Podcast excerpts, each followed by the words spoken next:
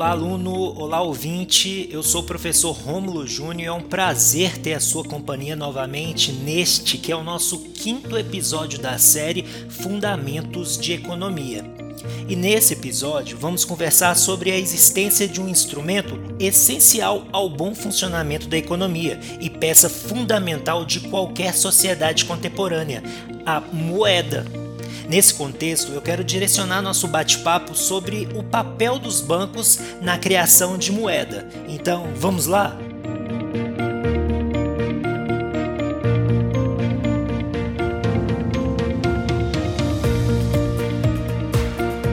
Os bancos e os demais intermediários financeiros, como Bolsa de Valores, corretoras, bancos de investimentos e aí por diante, são importantes por dinamizar o fluxo de recursos entre os agentes.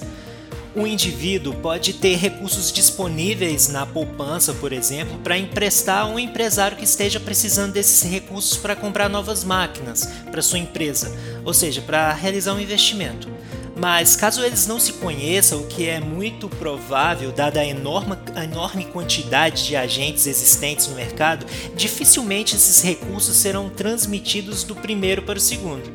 Assim, os bancos e os demais intermediários financeiros podem ajudar na facilitação dessas transações, pois se especializaram justamente nessa tarefa de procurar recursos junto aos poupadores e concedê-los aos interessados em tomar financiamento ou crédito. De fato, especializar-se na tarefa de canalizar recursos dos poupadores para quem deseja recursos emprestados é a principal função do sistema financeiro.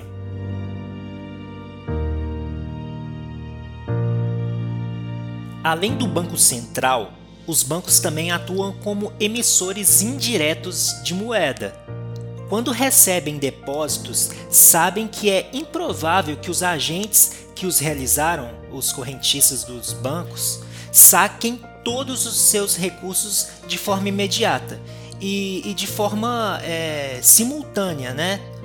Ou seja, o mais provável é que os correntistas saquem seus recursos aos poucos e não todos ao mesmo tempo.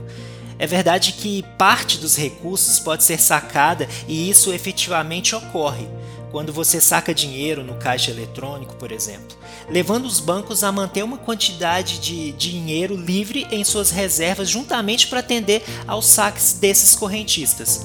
Mas o restante pode ser emprestado a outros clientes do banco, permitindo que os bancos criem moeda para a sociedade.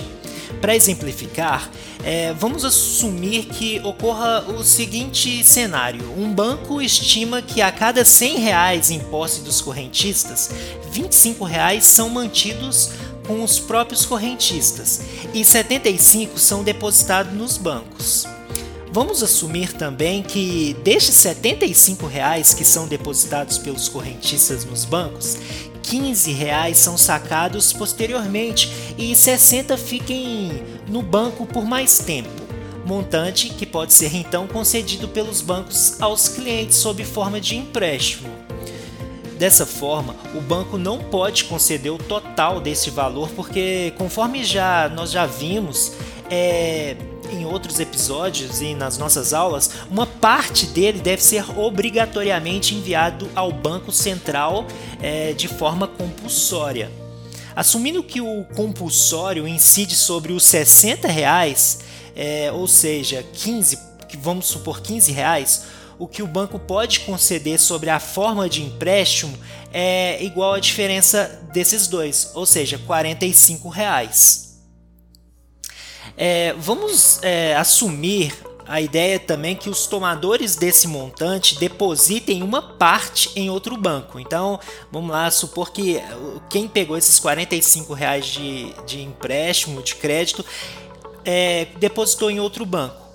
Uma parcela desses recursos pode ser emprestada novamente, né? Porque esses 45 foi depositado em outro banco, então o outro banco já recolheu a parte compulsória e pode reemprestar, repetindo todo esse processo novamente.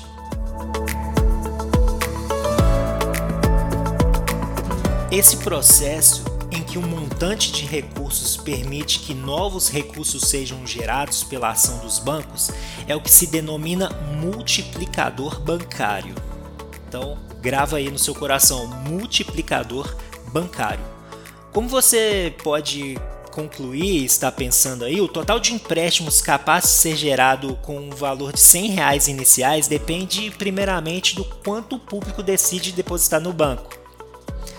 No exemplo que nós demos, o público reteve R$25 e depositou R$75, lembra? Depende também de quanto dos R$75 depositados os bancos retêm consigo, para atender a demanda de moeda dos clientes via saque, por exemplo.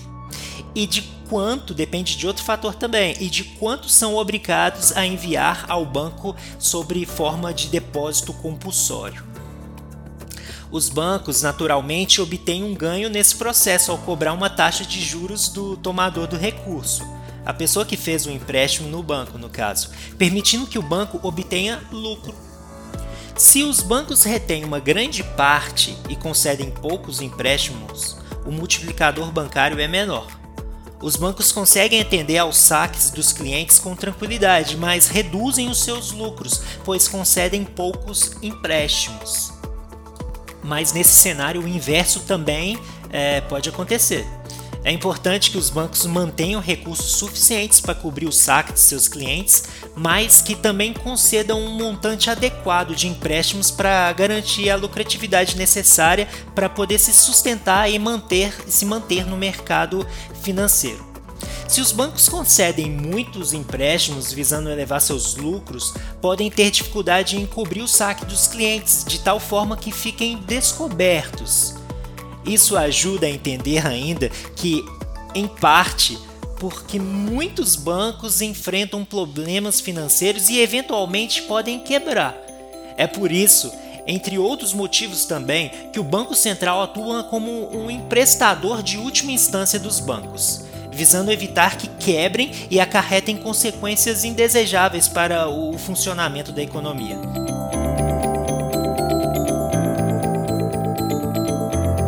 Bom, esse episódio está chegando ao fim, então você pode perceber a importância dos bancos no sistema financeiro como um todo e como eles conseguem criar moeda de forma indireta.